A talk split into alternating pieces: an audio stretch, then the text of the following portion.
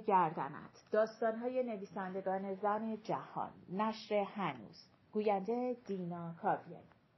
هوای سنگی نوشته هلن سیمپسون ترجمه الهام رضازاده. قسمت دوم. فرانسیس در فضای پرهیبت آن اتاق خالی تنها ماند. لحظه لرزه بر تنش افتاد. در میان اسباب و اساسیه اتاق قدم می‌زد و افکار پراکنده و خوشی درباره سکوتی که آنجا را فرا گرفته بود به ذهنش می رسید. درباره این مکان مقدس که انگار همه چیز در آن راکد و یک نواخت بود. ناغافل آینه ای را روی دیوار دید و با دیدن تصویر خود در آینه جیغ کشید.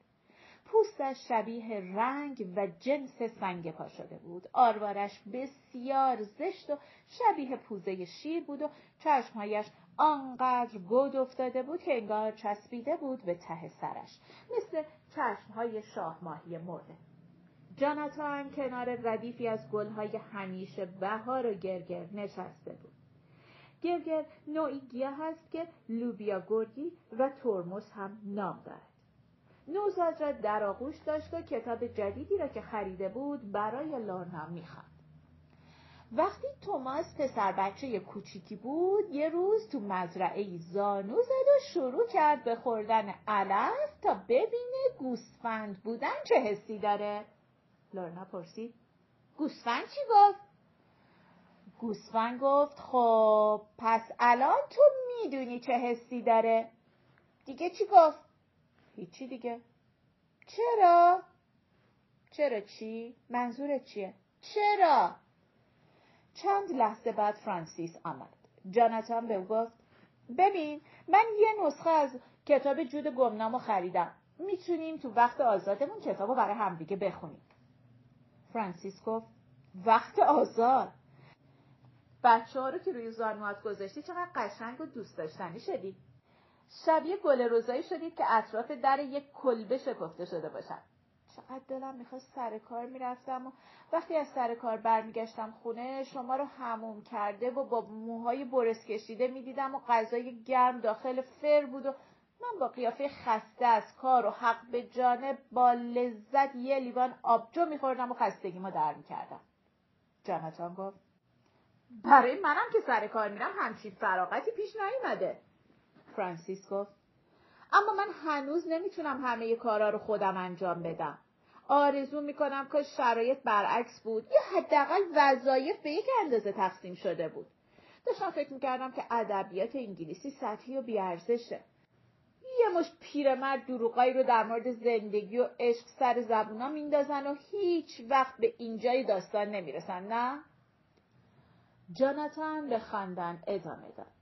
تامس 1840 مری 1842 هنری 1851 کیت 1856 شاید ما هم بتونیم دو تا بچه دیگه داشته باشیم. فرانسیس گفت من خودم رو می‌کشم. متیو در بغل پدرش با ونگ ونگ تقلا می‌کرد. جانتان به او گفت چی شده؟ فرانسیس گفت فکر کنم دوباره شیر می‌خواد. چی؟ به این زودی؟ تقریبا دو ساعت شده. نگهبان آنجا مثل جن سر نیمکتشان ظاهر شد و گفت اجازه ندارید این کار رو اینجا انجام بدید. ما اینجا از تمام دنیا بازدید کننده داریم مخصوصا از ژاپن. ژاپنیا خیلی محجوبن. این همه راهو تا اینجا نمیان که اینجور چیزا رو ببینن. جاناتان گفت این یه کار کاملا طبیعیه. نگهبان گفت دستشویی رفتنم یه کار کاملا طبیعیه. فرانسیس پرسید ببرمش اونجا پشت اون گلای ختمی خوبه؟ اونجا هیچکس منو نمی‌بینه. آخه اگه بخوام تو این گرما توی ماشین بهش شیر بدم که نمی‌خوره. نگهبان غرغری کرد و گروپ گروپ به سمت اتاقکش برگشت. بر فراز بام گالیپوش صدای خش‌خش برگهای درختان چند صد ساله آرام و تنومند میآمد. استرابی در لحظات حاکم بود. شبیه استراب قبل از طوفان.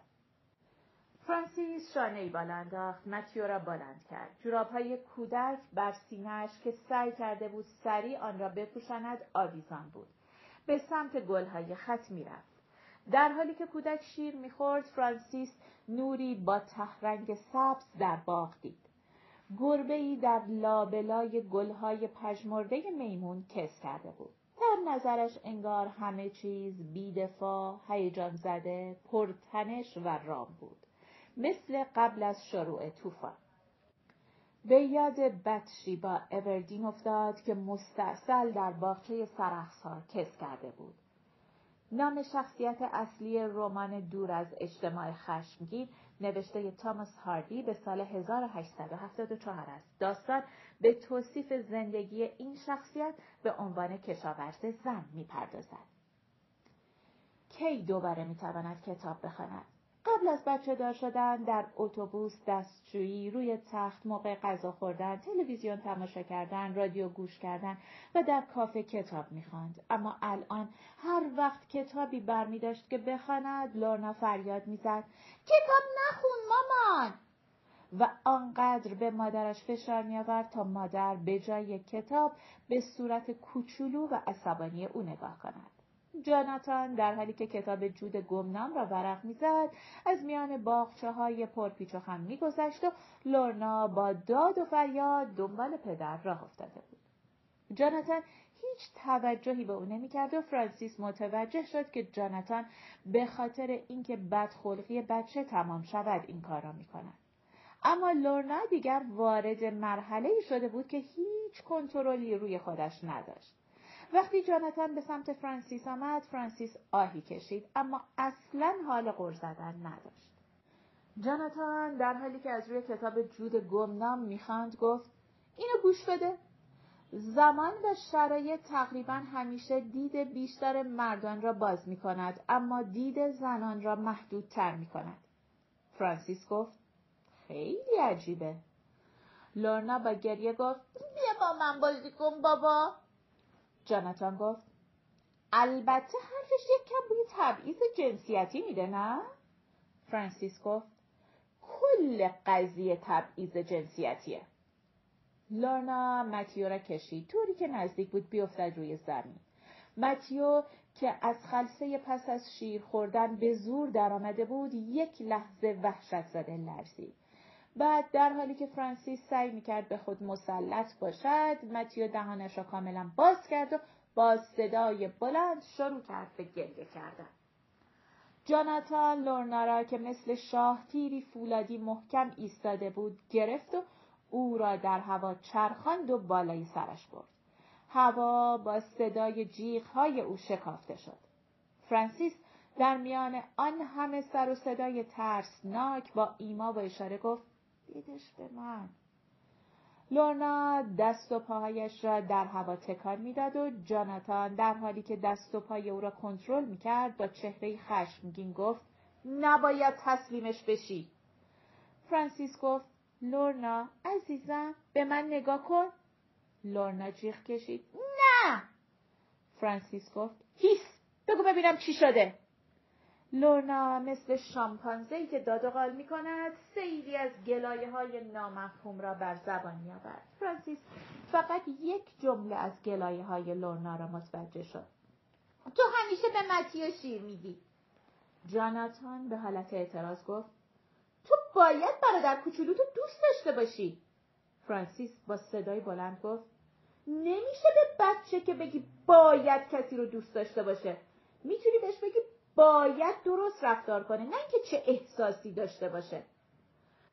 فرانسیس در حالی که سعی می‌کرد از تکنیک مورد علاقش یعنی پرت کردن حواس بچه استفاده کند گفت ببین لورنا اون پیرمرده که داره سمت ما میاد از دست ما عصبانیه بیا فرار کنیم لورنا با چشمانی اشکبار و آب بینی راه افتاده برگشت و به نگهبان که واقعا هم داشت به سرعت در میان چمنها به سمت آنها میآمد نگاه کرد و دست مادرش را کشید. هر دوی آنها یک دفعه بلند شدند و فرانسیس در حالی که دگمه های لباسش را میبست به دنبال لورنا راه افتاد. رفتند تا رسیدند به محوطه سیمانی به نام اسماگلز آرمز که در آنجا مردم خوراک ماهی میخوردند و با هم گپ می‌زدند. در رستوران پشت بار منتظر ایستاده بودند. جاناتان نگاهی به داخل کرد و دید که داخل رستوران پشت میزهای راحت پیرمردها و پیرزنهایی سر حال و خندان نشستند با اشتیاق ژامبون دودی ماهی پلیس و نان خامه ای می‌خورند مردی که با لباس چروک کنار جاناتان ایستاده بود و داشت پول یک ظرف پر از لوبیای پخته و فانتا را می‌داد به جاناتان گفت نگاهشون کن. از جنگ به پسر در رفتم بیکاری رم که تجربه نکردم سر وقتم برای چای رسیدن خونه. مرد جرعه ای از آبجوش را سر کشید و ادامه داد. ما رو توی کالسکامون ول کردن که تا می‌تونیم جیغ و داد کنیم. روحیه ما رو خراب کردن. وقتی ما بچه دار میشیم چه اتفاقی میفته؟ تنها اتفاقی که میفته اینه که دیگه پشت گوشتو دیدی پدر بزرگ مادر بزرگم دیدی. میرم پی خوشگذرونی یه لگدم می‌زنم به کالسکه نواشون یه طوری پول خرج می‌کنن که انگار فردا نمیاد. جاناتان با حالتی معذب زیر لب حرفی زد. هنوز عادت نکرده بود که وقتی با فرانسیس و بچه ها بیرون است در مورد مسائل پیچیده با غریبه ها رک و سریح و تند بحث کند. قبلا فقط مادرها اینطوری صحبت می کردند اما الان همه پدر و مادرهایی که بچه کوچک دارند همینطوری حرف می زنند. فرانسیس که نتوانسته بود کامل به متیو شیر بدهد تلاش می کرد تا حد ممکن مخفیانه شیرش را بدهد.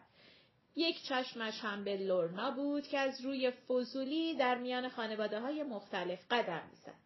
بعد دید که به سمت یک زن خیلی لاغر و خسته رفت که در کنار شمدانی های کنار جوی مشغول عوض کردن پوشک بچهش بود.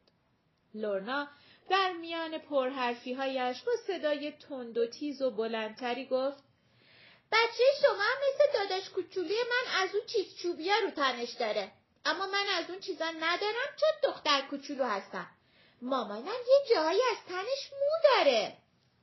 فرانسیس از پشت میزش بلند شد و به سمت شمدانی های کنار جوی رفت. به آن زن گفت ببخشید دخترم مزاحم شده.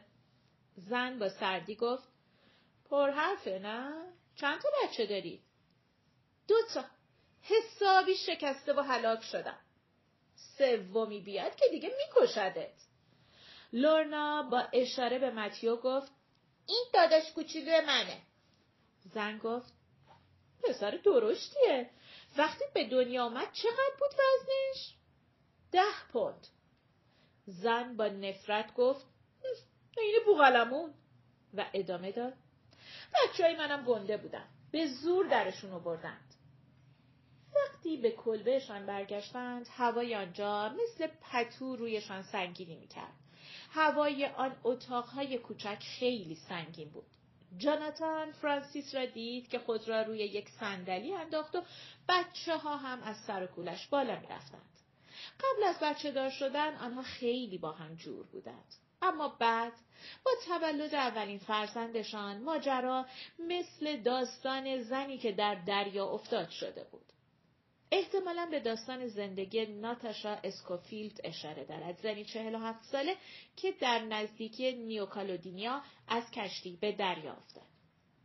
جاناتان تماشا می‌کرد. دلش میسوخت اما کاری نمی‌توانست بکند. تلاش می‌کرد همسرش را که محکم به گوشه قایق چسبیده بود شاد نگه دارد. برایش بیسکویت تازه می آورد تا بخورد و تمام این مدت فرانسیس با نگاهی پر از تنفر و وحشت به او زل زده بود و محکم به لبه قایق چسبیده بود.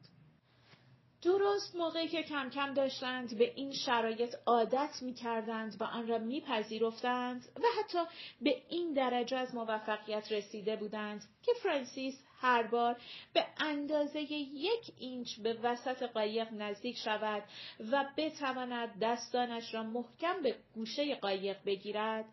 درست وقتی که توانست کمی رها باشد و آنها این موفقیت را با یک بوسه جشن گرفته بودند بچه دوم به دنیا آمد. مثل این بود که موجی با سیلی محکم او را از قایق به بیرون پرت کرده باشد.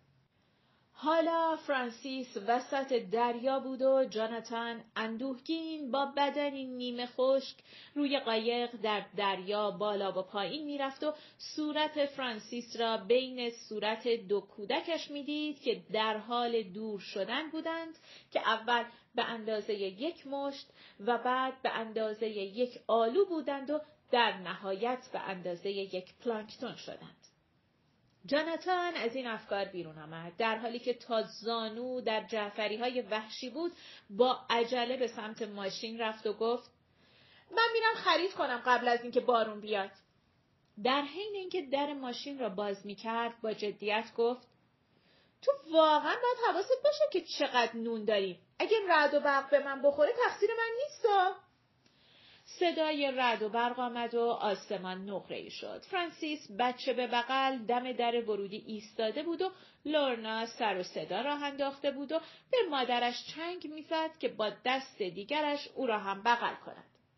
فرانسیس که بدنش دچار کوفتگی و استخوان شده بود گفت آ لورنا تو خیلی سنگینی عزیزم.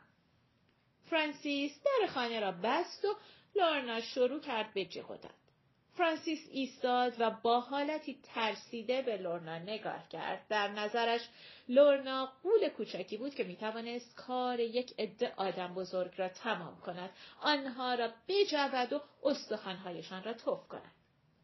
بیا اتاق پشتی لورنا وقتی دارم به متیو شیر میدم برای هم کتاب می‌خونم.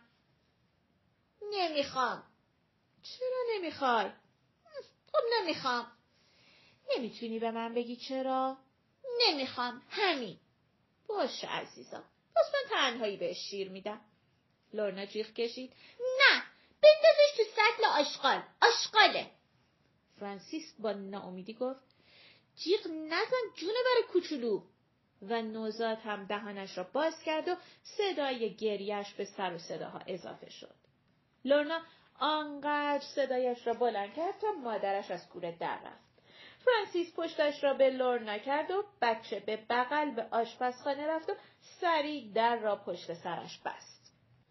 لورنا از آن طرف در جیغی از عصبانیت کشید. فرانسیس به این نتیجه رسید که بچه ها افریته هایی هستند با پوستی مثل برگ گل اما سنگ دل و است که بر برده های سطح پایین تر و گنده تر مثل خود او مستبدان سلطگری می کنند.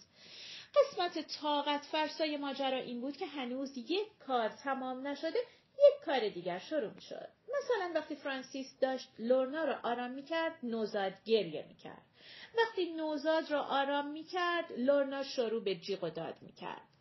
لورنا را روی تخت میگذاشت که بخوابد اما تا می‌رفت به کارهایش برسد لورنا صدایش می‌کرد و آنقدر این قضیه تکرار می‌شد تا اینکه فرانسیس تسلیم می‌شد و میگذاشت لورنا دنبالش راه بیفتد و حرسش را در بیاورد.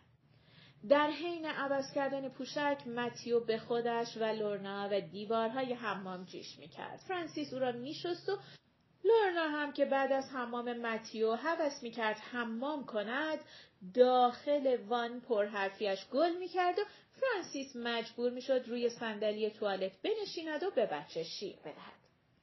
فرانسیس بدن نقره‌ای و لاغر لورنا را تماشا می‌کرد که در آب بسیار زیبا و خوش ترکیب شده بود مثل تندیس های رنسانس با ناامیدی به لورنا پیشنهاد داد می‌خوای بعد هموم یه چرت بزنی؟ به این خاطر که وقتی لورنا میخوابید او هم می‌توانست استراحت کند.